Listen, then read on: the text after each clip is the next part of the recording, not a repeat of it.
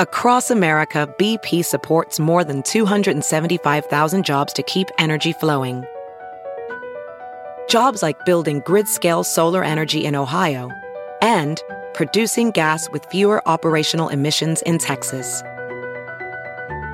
It's and, not or. See what doing both means for energy nationwide at bp.com slash investing in America. As a professional welder, Shayna Ford uses Forge FX to practice over and over, which helps her improve her skills. The more muscle memory that you have, the smoother your weld is. Learn more at meta.com slash metaverse impact.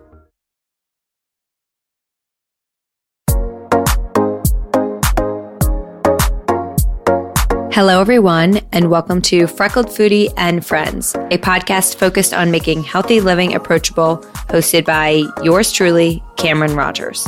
Hello, hello, happy Friday. I am super pumped about today's episode. She is super informative and educational and talking about something that I know a lot of this Freckled Foodie family cares about hormones something I care about as I am experiencing a massive influx of them pregnant and really just being mind blown of how they can control our body and just everything involved as I go through the many symptoms of pregnancy.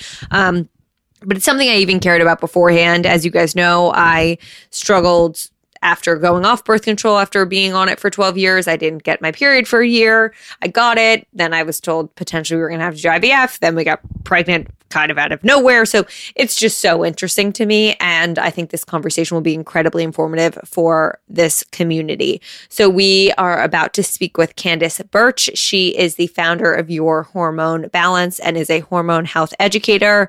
She is a journalist and women's health advocate. She has a master's degree in health education and focuses on endocrinology and hormonal health. Um, she used to work at a premier hormone testing agency post after graduating from school and that's kind of where she first got introduced to all of this and now she basically helps you test your hormones through a saliva kit go through the results and then help you with an action plan to get everything back in balance if it is not in balance already. So you can head to the website that's linked in the show notes, take the quiz to see if you should take the saliva test and then you would eventually work with her once you get your results. I am so interested in doing the stress hormone test with her, but obviously it wouldn't make sense while I'm pregnant because my hormones will just be through the roof. Um, but once I have given birth to this child and have finished whatever my breastfeeding journey looks like, I will be doing this first thing. So definitely check out all of her social channels. She also is a host of a podcast for anyone listening who is potentially older and going through or is about to go through menopause. I think that would be incredibly helpful overall very informative episode if you guys are interested in doing the kit to test your hormonal balance, you can use code Freckled Foodie for $100 off. Again, that'll all be linked in the show notes. Also, I realize that there are a few audio glitches in this episode, but you guys, it is 2020. We are making do with what we have. I obviously wish that I was back in our recording studio and recording in person interviews, but we are not. So I appreciate you understanding and bearing with us. It's not that big of a deal. The episode is still incredible. I just wanted to give you guys a heads up. Without further ado, here is Candace Burch. Hey, friends, happy Friday. I know this episode is one that you guys are going to love. I am very excited to welcome Candace Burch, MA hormone health educator and the founder of Your Hormone Balance. Welcome, Candace. Hey, thank you for having me, Cameron. Oh, thank you so much for coming on. I'm very excited and I so appreciate we have had this scheduled for a while. And the day we were supposed to interview a few weeks back, speaking of hormones, I just had a horrendous pregnancy symptom day. And I was like, I am so sorry. I can't get out of bed today. We have to reschedule. So thank you for bearing with me. Of course. I'm I've been there. Been there, done that twice. So you have my full empathy. it's going to get better. It's, it's, it's like, going to get better. You're going to feel great. You're going to start cruising. Telling me you will be cruising. Everyone keeps soon. saying that. Yeah, it's true. Yeah, I'm like, okay, am I am I finally there? I think it's happening. And then I'll have like a setback day. I'm like, oh God, when, when will that point come? Mm-hmm. But I mm-hmm. keep reminding myself it will come. And I keep telling, you know, a lot of my community actually, when I announced that I was pregnant, so many people are in their first trimester that sent me DMs like, I just found out I was pregnant. I'm having such a hard time. So I really think a lot of my community is going through it as well. And I keep reminding them, like, I keep telling myself, people keep telling me, like, I swear it will get better. Yeah. Well, it gets so good that you're, you just feel radiant and wonderful especially in that in that last third the third trimester that's that's a really good time when your baby is floating, swimming in a sea of hormones, and you're swimming in a sea of hormones, and you're just at your your peak abundance of femalehood. it's a good thing. the protectorate of the that species. Moment. That's you, the protectorate of the species. That's us. We have to take care of ourselves. Honestly, one thing that I'm really, really coming out of this whole experience is that women are freaking superheroes. The fact that I'm like creating something inside of me that will then be a living individual is not lost on me. I think about it all the time.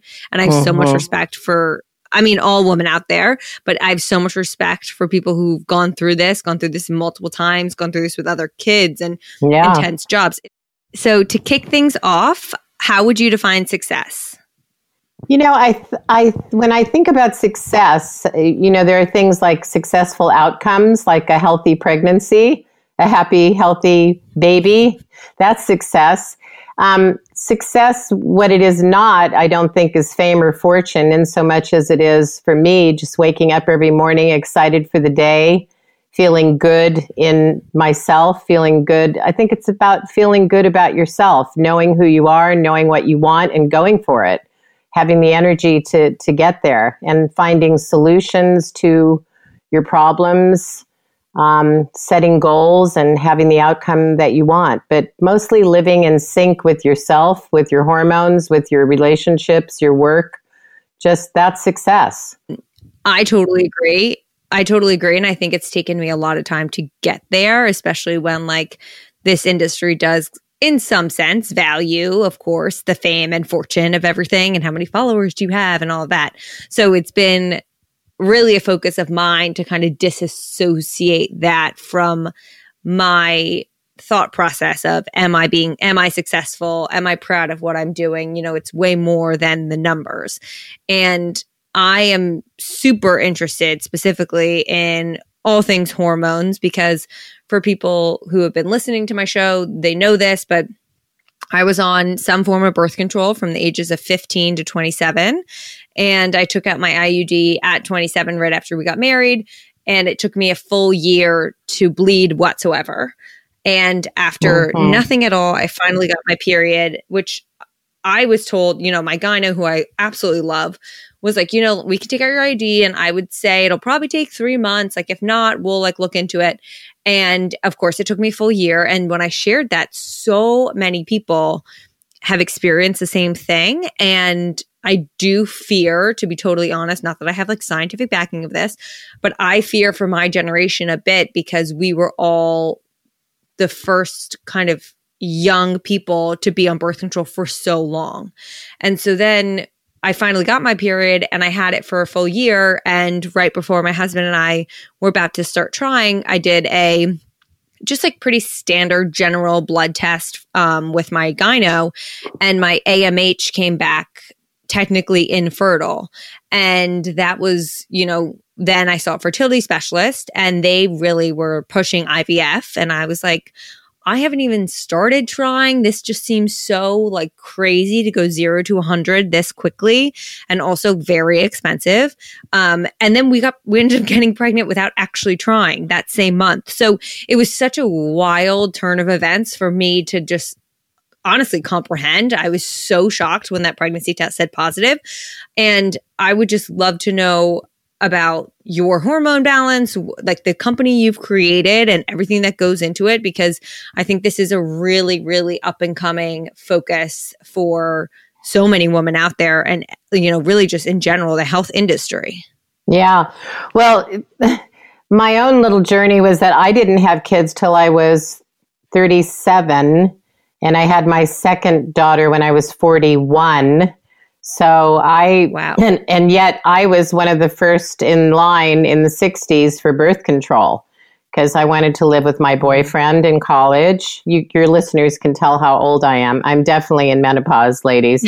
but um, you know, we started, my generation started on the pill when it was really potent, strong stuff. And I remember using it and all I did was cry all day long. I could, I never mm-hmm. could stop crying. And then my skin, which had always been great, broke out in horrible acne. And I'm still dealing with some of the scars of that. But, you know, we were all like willful blindness. This is great. We get to, we'll put up with right. anything to be able to have control over our fam, you know, plan our families and delay pregnancy. So I certainly did that for a long time until I felt I was ready at 37. And then, sure enough, I had a miscarriage, a terrible miscarriage in the middle of a department store in Paris, France, which was another story. But it's just that so many oh years gosh. on so many years on birth control. Um, had you know reduced my uh, ovarian function to the point where it was hard to get those hormones coursing again that you need to have a full full on pregnancy, progesterone being the main major hormone that you want to have plenty of when you're ready to get pregnant. And it takes a while after being on birth control to get those ovaries to wake back up and make enough hormone for you, but it can be done. It's just that, you know, as you said, some women, as you did, go for a good year, sometimes more, without getting their period back if they've been on birth control. And I think you're right saying your generation is probably the first to use it for so long in such an uninterrupted fashion. I've talked to women that have been on it for 15, 20 years. Um, mm-hmm. and and that's you know that's really has to be a consideration when you if if anybody who's listening wants to practice conscious conception it is a good time to, to come off the birth control and give yourself a year. Know what to expect. You know, if you've been, because what does birth control do? It shuts down ovulation. And ovulation is when naturally, you know, ovulation is when we make progesterone. Ovulation is absolutely necessary, obviously, to pop that egg and have it go off down the fallopian tube in search of the friendly sperm. So you've got to have that action going on. And um, you mentioned you had Alisa Vitti on at one point. She has a wonderful book, Woman Code, which I'm sure your listeners have heard, but chapter seven, Feeding Your Fertility, is a really important one. And another book I should mention, Jolene Brighten, Dr. Jolene Brighten, Beyond the Pill, is another great one for women who are like you had been on birth control for a while are now considering, you know, getting married, considering getting pregnant. Um, Jolene Brighten has a whole detox program for coming off birth control and reinstating normal hormone production so that you can have get your period back and have a healthy, happy pregnancy. So you want to right. oh, think, you, think, think, Sorry, go ahead.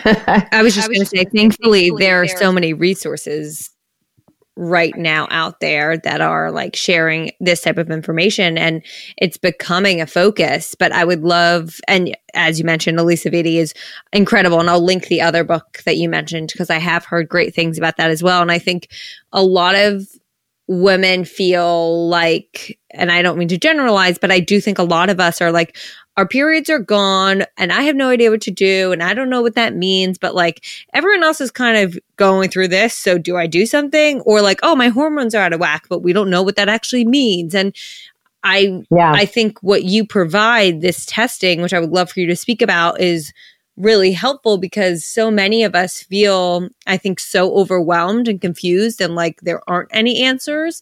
And I know that's at least how I felt. So I would love to n- learn more about kind of the company you've created to help assist with this. Yes, and I, I, just realized when I was talking before you had asked me a question I didn't even answer about your hormone balance. That's okay. the little our my online consulting and testing program, which is um, really helping quite a few younger women who want to become pregnant become pregnant, get their periods back, etc. But I, I started it because uh, I had worked in the hormone testing I worked at a huge hormone testing lab in Oregon for 12 years as their director of education.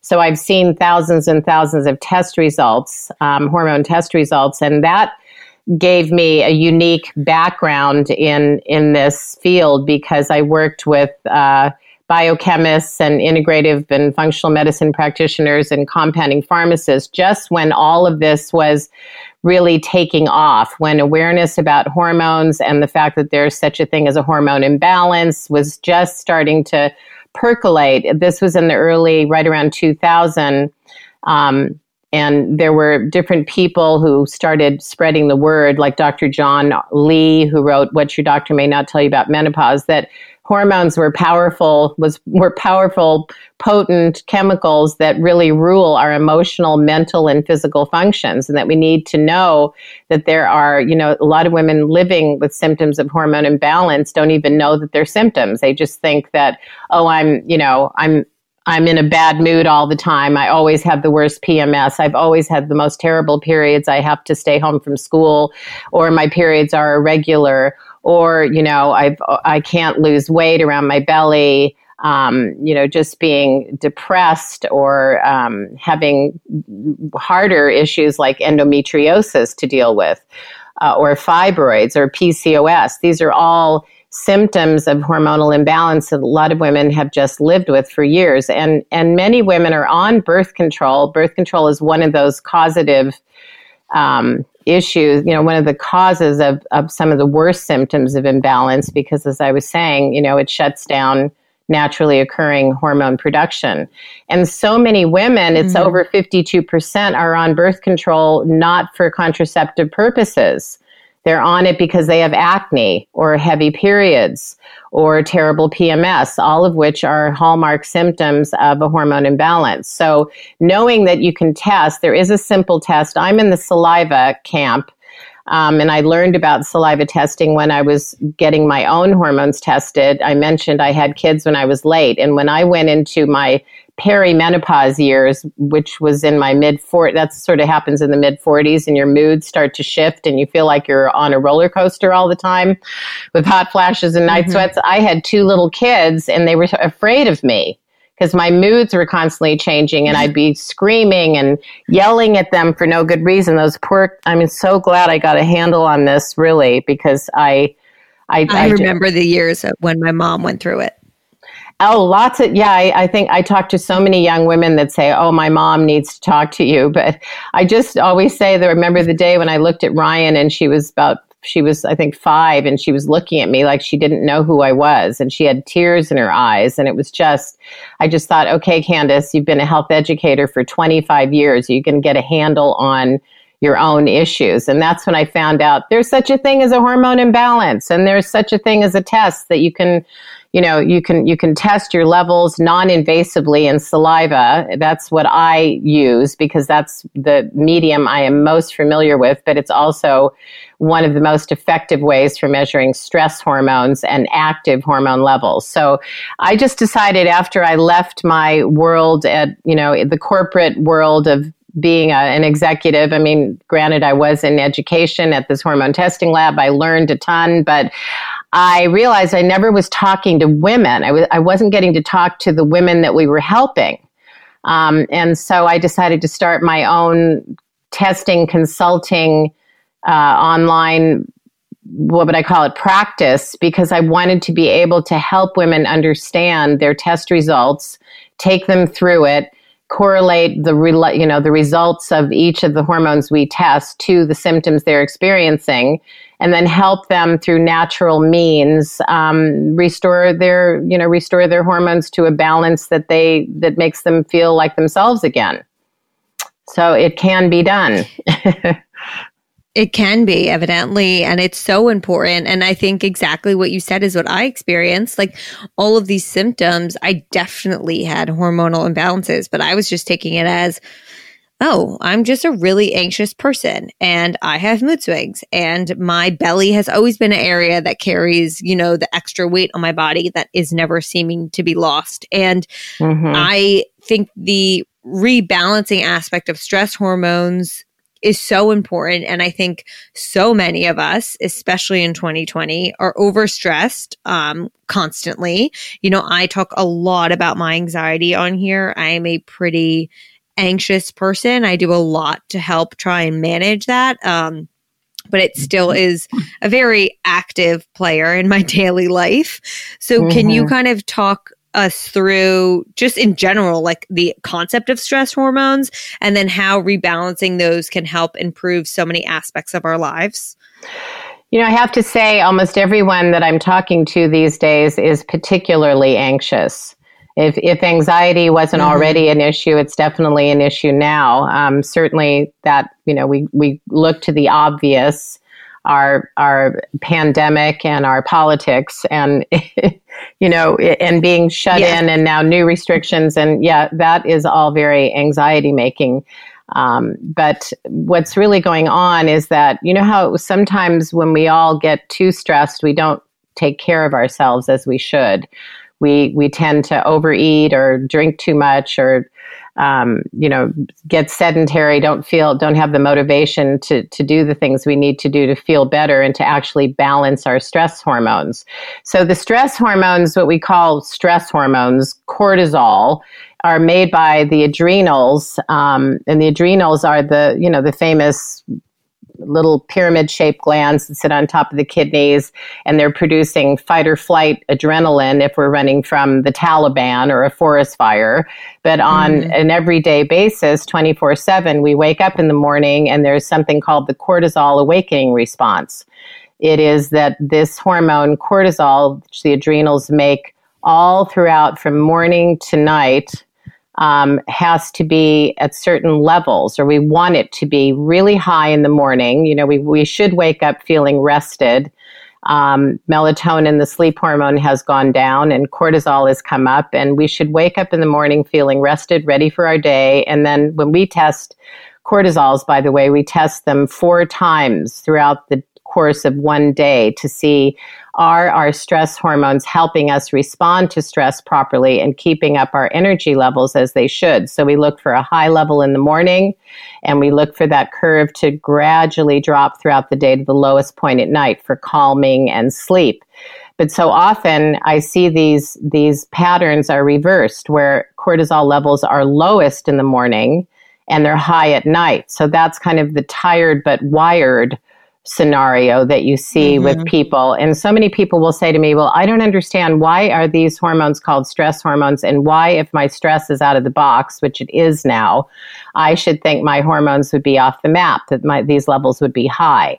So they're called stress hormones because cortisol is actually helping the body adapt to stressors by by producing enough cortisol to meet our energy demands. So if we consider stress can be a vigorous workout, that's stress on the body. The, the body, the adrenals then need to pump out extra cortisol to deal with that, that super vigorous workout that we have every morning.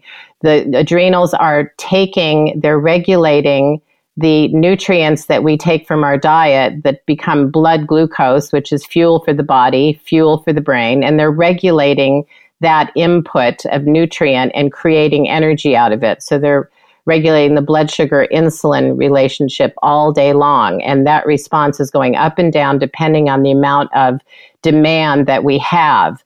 And demand is anything from, like I say, over, ex- over exercising can really deplete the adrenals. I see low adrenal cortisol levels in women that exercise way too much. A lot of women are over over exercising because they're desperate to lose that belly fat. And what happens, but the, the adrenals will actually hang on to uh, to belly fat if there's extremes going on to lose it because it's kind of perceived as a, a stress response by the adrenals. Well, let's hang on to some of this because mm-hmm. you know she and and then there's um, you know, all the symptoms of adrenal stress are things like waking up in the morning not feeling rested. Even if you've slept 10 hours, you still could crawl back into your bed or you have a really hard time getting out of bed.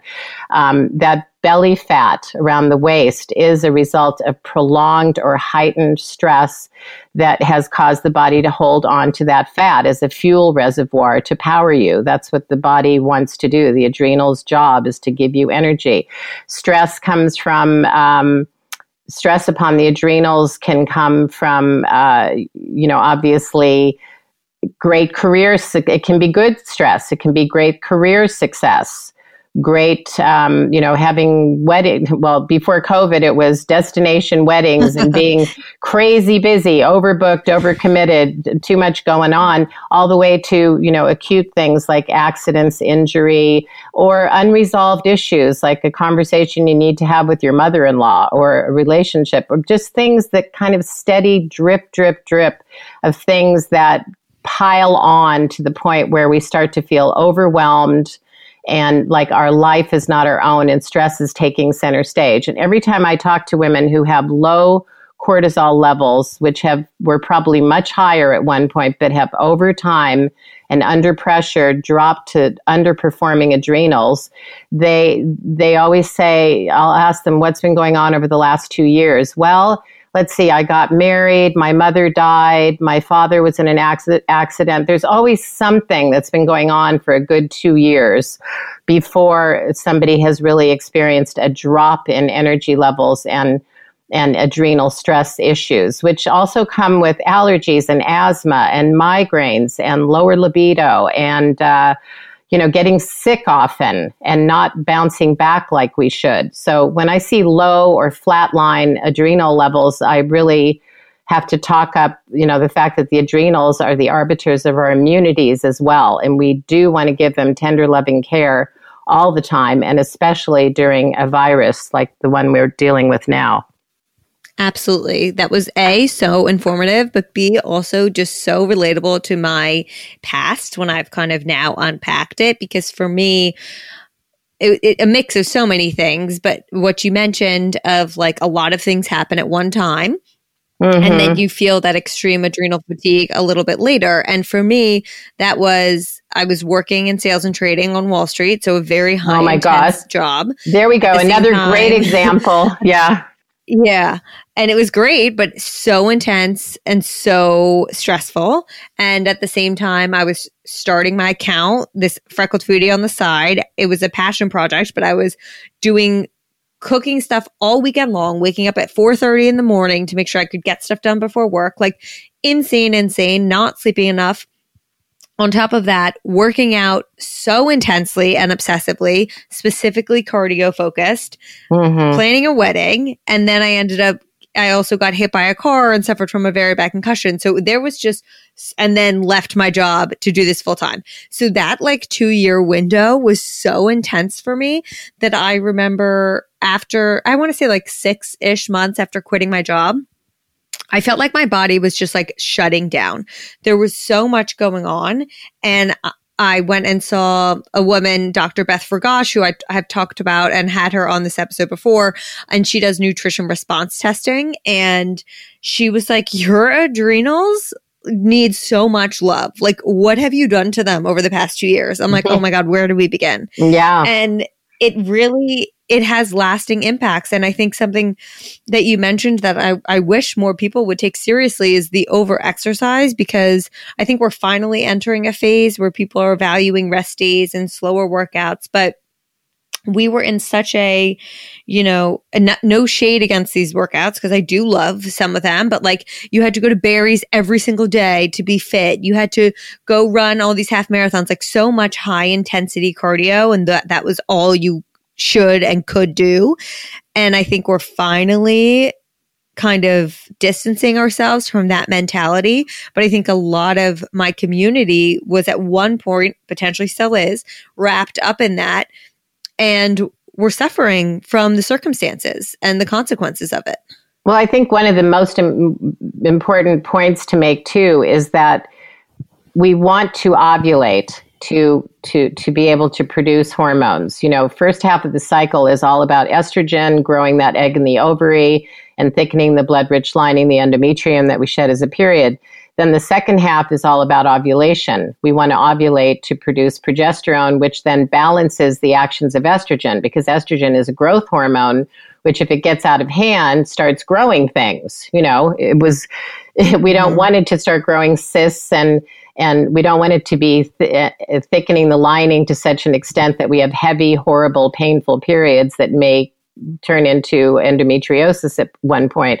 But um, the idea of ovulation is is so important. It's not an idea; it has to happen. That's when progesterone is produced, and anything that disrupts ovulation is the area we need to really think about. So when you talk about overexercise, if it's extreme and it's not balanced by low intensity, it's all high intensity all the time, then that is a great disruptor of ovulation. Um, as as is a mm-hmm. lack of protein. You know, another thing that I've noticed in in the younger generation, millennial generation, with the extreme workouts, which I agree with you, people are getting a handle on that, and they're saying, you know, I was exhausting my body and exhausting myself to the point where I had no tolerance for anything and and you know couldn't couldn't sleep enough and couldn't was getting sick more often. People have started to notice that. But there was a period of time i'd say up until right up to covid when people were just overdoing it, burning the candle at, at both ends. And it just at some point will take its toll. And one of the first things to go is ovulation and, you know, proper hormone production. And then you get these highs and lows. You get highs of estrogen because progesterone, I should mention, is um, is absolutely needed for adrenal function. We were just talking about adrenal stress. The adrenals have to maintain their output to keep us going no matter what we're doing. They should be staying within that normal curve. They shouldn't be wonky and all over the place. And one of their source materials is progesterone. Well, if progesterone is made upon ovulation and we're not ovulating, then the adrenals go wanting and they're struggling to, to, to make enough cortisol to power us through our day. So that's when we start to, you know, that's when things start to go south. And when we start to feel like, I just don't have the energy I used to have. Why do I have this constant belly fat that won't go away? I used to always be able to lose weight and now I can't. You know, exercise is great cardio is great as long as you balance it with all those good things like a nice brisk walk outdoors in nature whenever you can get out there as much as possible, like yoga, like Pilates, like swimming, you know, low impact exercise, stretching that releases tension that we hold in our muscles. We don't want to hold on to tension. That that is more pressure on the adrenals to perform and produce right. more cortisol. And after a while, they just give it up. So, you know, I, I am concerned about some of the levels I'm seeing in people especially now during COVID. And I, if anything, I think your listeners need to listen to you more about eating, you know, eating those good nutrient based proteins and good fats, whole grains, um, you know, getting the building blocks of, of hormones into your diet, especially the good fats and proteins. So if you're vegan or vegetarian, be sure that you're getting a good protein smoothie or you know, learning how to combine your your proteins properly so that you get the complete proteins because that can be a missing as well. And then there's exposure to chemicals. We need to avoid some of the xenoendocrine disruptors in our makeup and household cleaners and in our food. You know, the the, the hormones that are shot mm-hmm. up into the meat and dairy that we eat. If we're not on to the fact that we need to look for hormone free and organic and grass fed, there's a lot to know, but you know, it's not impossible to learn it. That's my that's my mission in life to just keep putting out this information. And with my daughters, we're doing a pretty good job of creating a newsletter with your hormone balance and an action plan that people get when they test with us to really help inform people about you know what what's an imbalance what are the symptoms how do you test for it and now what can you do once you find out if, that you have an imbalance what can you do to move forward and feel better yeah. And, you know, even your Instagram page is incredibly informative and helpful and has p- product recommendations and product swaps. And there's so much information out there. And I think it's really easy to be overwhelmed. But I think finding people like you are incredibly kind of calming in a sense of like, okay, I can follow what she's saying because she gets it and she can lead me in the right direction. Yeah. Like if I'm just endlessly Googling Right. If I'm endlessly Googling, it's a spiral and I freak out. And I'm just selfishly curious. Would it ever make sense to do a hormone test while you're pregnant or no? Because everything's just so out of whack. Um, Uh, probably not because yeah because you're it's not that you're out of whack you're, right. you're going to have all your levels are going to be really high hopefully your your progesterone is going to be extraordinarily high now, as it should be, keeping that embryo happily embedded in the womb. And your estrogen levels, everything should be you know at, at optimal levels and so we expect that it's after you're pregnant you know once you've given birth that's when it can be tricky. So you you know that's when um, all that progesterone that that baby is swimming in it's progesterone by the way that keeps the baby asleep in the womb. And that's one of the reasons progesterone is great for helping people sleep which is another form of terrible stress on the adrenals, lack of sleep. So, um, mm-hmm. people who are really low in progesterone can really advantage themselves by using a little chasteberry vitex, which helps to produce natural progesterone, or a little progesterone bioidentical cream it, itself. But what was I saying? I'm having a menopausal moment here. What was I saying before that? That's okay. you were saying I should well, basically, I had asked about getting tested while I was pregnant, but I definitely want. I'm going to call you up right after yeah, delivery well, and be like, I need to. I want to test my. Yeah, because it's it's kind of the sure. classic thing: baby out with the bathwater. All those hormones are, you know, you're just in a surplus of hormones, and then once you give birth, they all go. And that's when women who have, you know, not been eating for eating rich, nutrient rich foods and being sure to take, uh, you know, get enough B vitamins in your diet and the fats and the proteins, if they've, if they've had uh, a poor diet throughout pregnancy, are very apt to have experienced some baby blues or maybe even some postpartum depression. And people that have those symptoms definitely should test to see you know what's going on? Are my hormones so low that i actually need to replenish for a while to get myself back in in business or or what? Or even you know uh, some if you're planning to breastfeed breastfeeding you you need to um, you need to test after you have finished breastfeeding. That's okay. Yeah. If you, I, I assume you're probably going to. Breastfeed. long, yeah. So i would, would suggest, like to yeah. if i'm able to.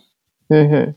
Okay. So I'll be calling you after all of this. Um, yeah. but this was so incredibly informative for everyone. And obviously, you know, I'll link the kit and everything, and we'll have a discount code for you guys. Um, but I do, I know we've touched on food a little bit, but the way I close the show is my favorite question to get to know anyone. And I'm always curious everyone's answers, especially someone like you who's like focused in a specific field. What would be the three ways to your heart through food? Um, I think I, you know, I, I think really making food for your family with love, thinking about getting all the the good nutrients into a meal, the fiber, the fat, the vegetables, and the proteins, and then having someone make food for me, you know, the reverse, me making food with love for my family or my husband and making and having the same happen on the reverse having them make good food for me. And then also just kind of the the kind of food that warms the cockles of your heart you know the kind of good foods homemade recipes that that maybe your mom used to make for you. Like in my case it was swedish meatballs frikadella so you know mm. things that make make you feel happy. Not not hopefully they're healthy foods but you know the, the kind of comfort foods you associate with with good gatherings and time spent, quality time with family and friends, which is something that I think is even more comforting now, just the memory of that. And at the moment when we can't get together with everybody, maybe it's a good idea to whip up something that made you feel happy. Like yesterday, pears have been in season, so I made some almond flour pear cherry scones. And I know everybody's baking, Yum. but they had hemp seed in them and lots of fiber and fresh fruit and you know the not the almond flour so and they were they have been delicious i just gave some to my 95 year old neighbor audrey and i hope she's eating them right now i'm looking at her house as we speak she's probably in there that heating them delicious. up delicious yeah but i think it's it's, it's that funny yeah, I totally agree. And someone once said, like, it's food that hits you in your kid spot. And my pregnancy cravings and aversions, it was so weird for me because as some for someone who loves food so much, I was disgusted by legitimately almost everything. I couldn't even think of eating, but I was mm. hungry 24 7. So it was very difficult. But the things that I craved very specifically were things from my childhood.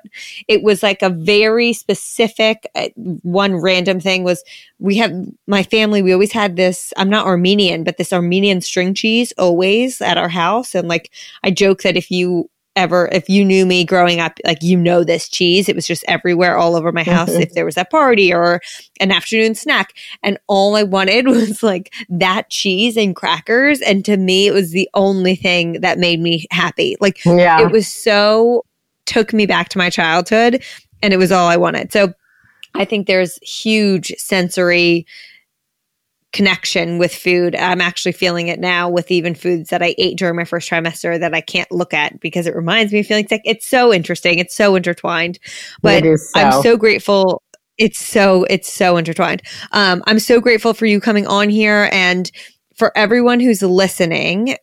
I want you, it'll all be linked, but everyone go check out Candace's Instagram, Your Hormone Balance. And then also for some of my listeners who are potentially about to go through menopause or going through menopause. She also co hosts a podcast called WTF Women Talking Frankly, addressing health and hormone issues for women facing menopause. So everything will be linked in the show notes, but I so appreciate you taking the time to come on here and chat with us. Yes, I'm I'm happy to always happy to just spread the word that there, you know, hormones rule and there are such things as imbalances and you can get a handle on it and you can get your hormones back in balance no matter what your age. Um, women in menopause are you know they've got another third of their lives to go. So it's it's not a time to give right. up. It's a time to move forward and see what you can do to you know go into that third act with all your powers about you. So so thanks for mentioning the podcast and i i hope uh, a lot of your listeners will go to our website your hormone balance because we've got a great symptom quiz on there and you can take that symptom quiz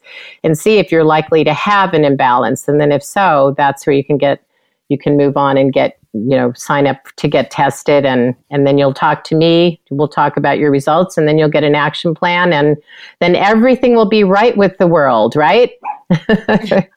Exactly.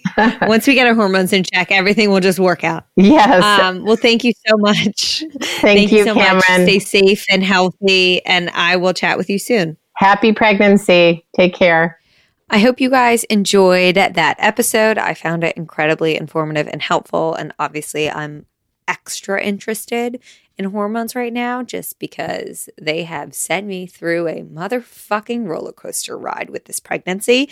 And I really, really want to do the stress hormone test like post pregnancy and breastfeeding and all of that because I would be so interested. I would love for my mom to do it, but I don't actually know if it I don't know. I got to ask Candace about that because of menopause. Either way, I'm just so interested in it. And I think it's just such an interesting topic. Um, speaking of hormones, I just have like so many pregnancy thoughts lately. I just like can't get over the fact that there is a human growing inside of me and that I soon will be responsible for an actual like living breathing thing for the rest of my life. And I talked about this on my stories, but I go most of the time forgetting that at the end of this pregnancy there will be an actual child. And I know that sounds so crazy, but I also got a lot of responses of people who are pregnant or have been pregnant and they felt the same way. It just feels like, okay, I'm things are changing, you know, your body's evolving, all this stuff, and you're excited. And then every once in a while hits me like, holy fucking shit, there's going to be a child at the end of this nine months. And I will then be responsible for a person for the rest of my life. And how the hell am I supposed to know what I'm doing? I feel like I know nothing. And I'm not wrong in that assumption because I actually know nothing. I was on the phone with one of my best friends who's also pregnant right now, which is so fun. And she's a few months ahead of me, which has been so helpful.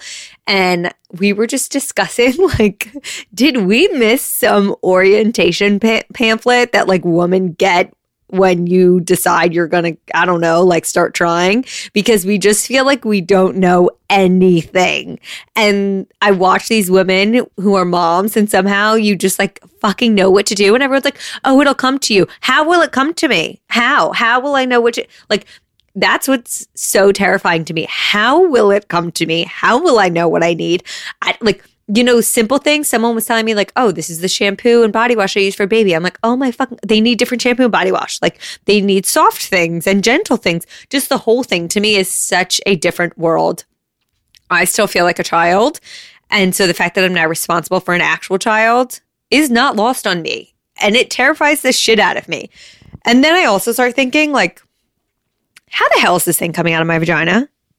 Not to be graphic, but I saw a TikTok video of a like a dummy or whatever it's called, you know, like not a cadaver, but one of those things that like doctors practice on. And they were doing a birth simulation. Oh my God. I would not have actively searched for this. It came up on my FYP and I hate TikTok for it. The head like kind of crowned and then they just, the head popped out and then they like rearrange the baby and yank it out shoulder by shoulder. And I'm like, what? How does this do that and then supposedly go back to what it was? It can't. It physically, I don't believe that it can. I, that whole thing is just wild to me. Absolutely wild. And honestly, if it were up to me, I would have someone in the room recording the whole thing because I would want to watch it. But I just don't think that's allowed during COVID. And I also know that Joe would not do that for me. Um, so that's kind of where I'm standing right now with all things pregnancy, just like, what is happening? How am I going to do this? What the hell is about like I just feel like my world is about to be changed and flipped on its head and I don't I think that assumption is right. However, a lot of people ask like what are you most excited for when I did unfiltered Q&A and like what are you dreading the most? I'm not dreading anything. I'm just terrified by the idea that I'm supposed to all of a sudden know what to do. But I'm so excited to see this like human that Joe and I have created. I think that's the coolest thing that like there will be a person in this world that has part me and part Joe. And I can't get over that. I'm just so excited. I really hope it has Joe's eyes and eyelashes. Like, uh, well, we're not having a girl, but some girl in this world needs to be blessed with Joe's eyelashes. So, but I, I still hope our son has them. We are so not prepared at all when it comes to even like baby names. So I don't want to even we don't want to name him before he's born. Like I don't want everyone to be like, "Oh, is like I, I can't explain my sentiment around it, but basically we want to have a few options when we go into the delivery and then once he's born be like, "Oh, it's XYZ." Like it just fits. I hope that moment hits me. I don't know. People say it does we shall see. Either way, I pulled you guys. Thank you so much for the recommendations. You actually sent in a lot of like my first option and like a few of the other ones, and then some new ones that I'm definitely considering. So one of you may have potentially named our son, and you will be able to claim that when he enters this world. And that'll be really not exciting, but kind of cool. Um, also, a lot of people have been asking, like, when did I tell people I was pregnant? That's a question that's coming up a lot lately. So, we found out we were pregnant on a Friday and we told our parents on Saturday. Uh, like, I cannot keep anything in. It was so hard not telling all of you. If you expect me to talk to my mom 20 times a day, not tell her I'm pregnant, then you don't know me because there's no chance that was happening. It was hard for me to even make it in like just that day of Saturday. Or maybe we told them Sunday. I don't even remember. It was Saturday or Sunday, but I could not keep it in. Oh my God. So we told them, and then we told my sisters on that Wednesday. And then we told his family, like his siblings, on that Friday. So our entire family knew within one week. And I get that a lot of people want to wait until like the end of the first trimester. Personally, I wanted people there to support me while I was going through this. I also told my close group of friends between, I want to call it six to eight weeks. So most of my girlfriends knew by then. Um, for me, I need like first of all, I talk about everything with the people who I'm close to. Second of all, like I wanted that support system and I'm so grateful that I had it because my first trimester was so difficult that I would have really struggled not having those people there to support me. And third of all, if something had happened, which I know is the fear, I think, of people not telling others before the end of the first trimester, like I would have wanted them there. Had I had a miscarriage, I would have told them anyway. There's no shame in that. And I would have wanted them to support me real time. So I felt like, of course, I want to tell them. I want them to support me now. And God forbid something happens, I want them to also be able to support me and know and be there for me and have that available support system. So I told people very early on, but I totally understand that it is to each their own. Okay, listener questions gifts to get significant others for holidays. Joe and I are more like experience style gifts, but we are getting a tangible asset, I guess you could say. Um, we jointly bought ourselves a Peloton. So that's like our gift to one another. But my favorite type of gift is experience. So honestly, the thing I do for Joe almost every year is like a day in the a day of Joe, quote unquote.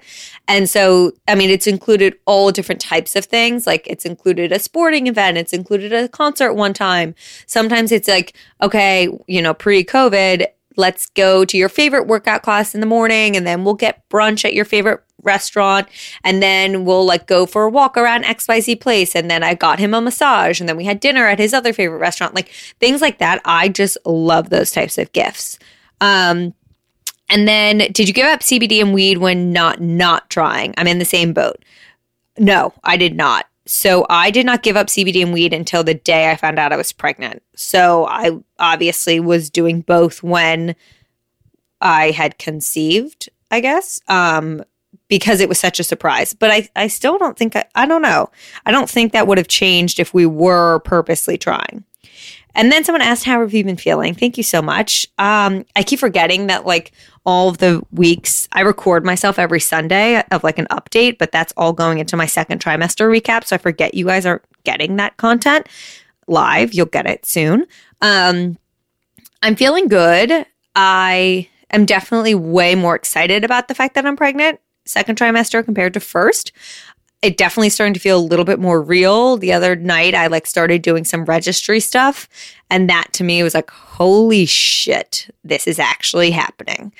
Um that like and and receiving a few things like two of my best friends got me these matching roller rabbit pajamas for me and the baby and just holding a piece of clothing that will go on his little teeny tiny body made it so real. Um, so that's how I'm feeling like mentally, physically. I definitely still have some symptoms that I am hoping go away. Um, I've had some random like days where I just throw up out of nowhere. I had a really bad like 24 hour migraine this past weekend and I'm still just a bit nauseous some days. I now have realized like I have to eat something right before I get in bed and right after I get out of bed in the morning. So I made these like blueberry banana almond butter muffins just because I want something carby kind of and like that's going to sit and settle well. And I have half like right before I go to bed and half right when I get up because I just need something in my system at all times. And that helps with the nausea a bit. But I'm just, everyone keeps saying, like, oh, by 16 weeks, it'll definitely be gone. Well, people, that is a Sunday. So let's all mark our calendars because I'm waiting for that day where everyone promised me I would wake up and all of a sudden it would just be gone and I'd feel great. And it still hasn't happened. I mean, I definitely feel better, but I definitely don't feel 100%. So I'm patiently waiting. I'm also patiently waiting for that pregnancy glow. I think I have like peridermatitis or whatever it's called. I'm seeing a dermatologist well tomorrow, but when this releases, I'm seeing a dermatologist. I saw a dermatologist yesterday. Um, I'm curious what they're going to say because my chin, I, I've fortunately been blessed with good skin my whole life. And it's just like constant outbreaks and rashes and like dry red patches all over my chin. So I would love for that to go away. But otherwise, I'm feeling good. I'm really excited for the holidays. I'm just feeling very confident in my body, I guess is the word. Like I'm loving the changes and I'm just excited for it all. So that's my check in. That's my little mini recap. I hope you guys are all doing well. Um, I think that's it for me. Have a great weekend. I hope you enjoyed this episode. As always, share it on your IG at Freckled Foodie at FF and Friends Pod. Let me know what you thought and rate, review, subscribe, all that good stuff if you haven't already. You guys, thank you so much for listening to today's episode of Freckled Foodie and Friends. It really means the world to me. It means more to me than you could ever know. If you enjoyed what you heard today, please head over to wherever you consume your podcast and rate and or review the show. It not only helps the show's growth, but it really makes my day when I go through and read all of the reviews. If you aren't already, please follow along over on Instagram at Freckled Foodie for my way to too active channel and at FF and Friends Pod for more information on the podcast. I hope you have a wonderful day and I can't wait to give you the next episode.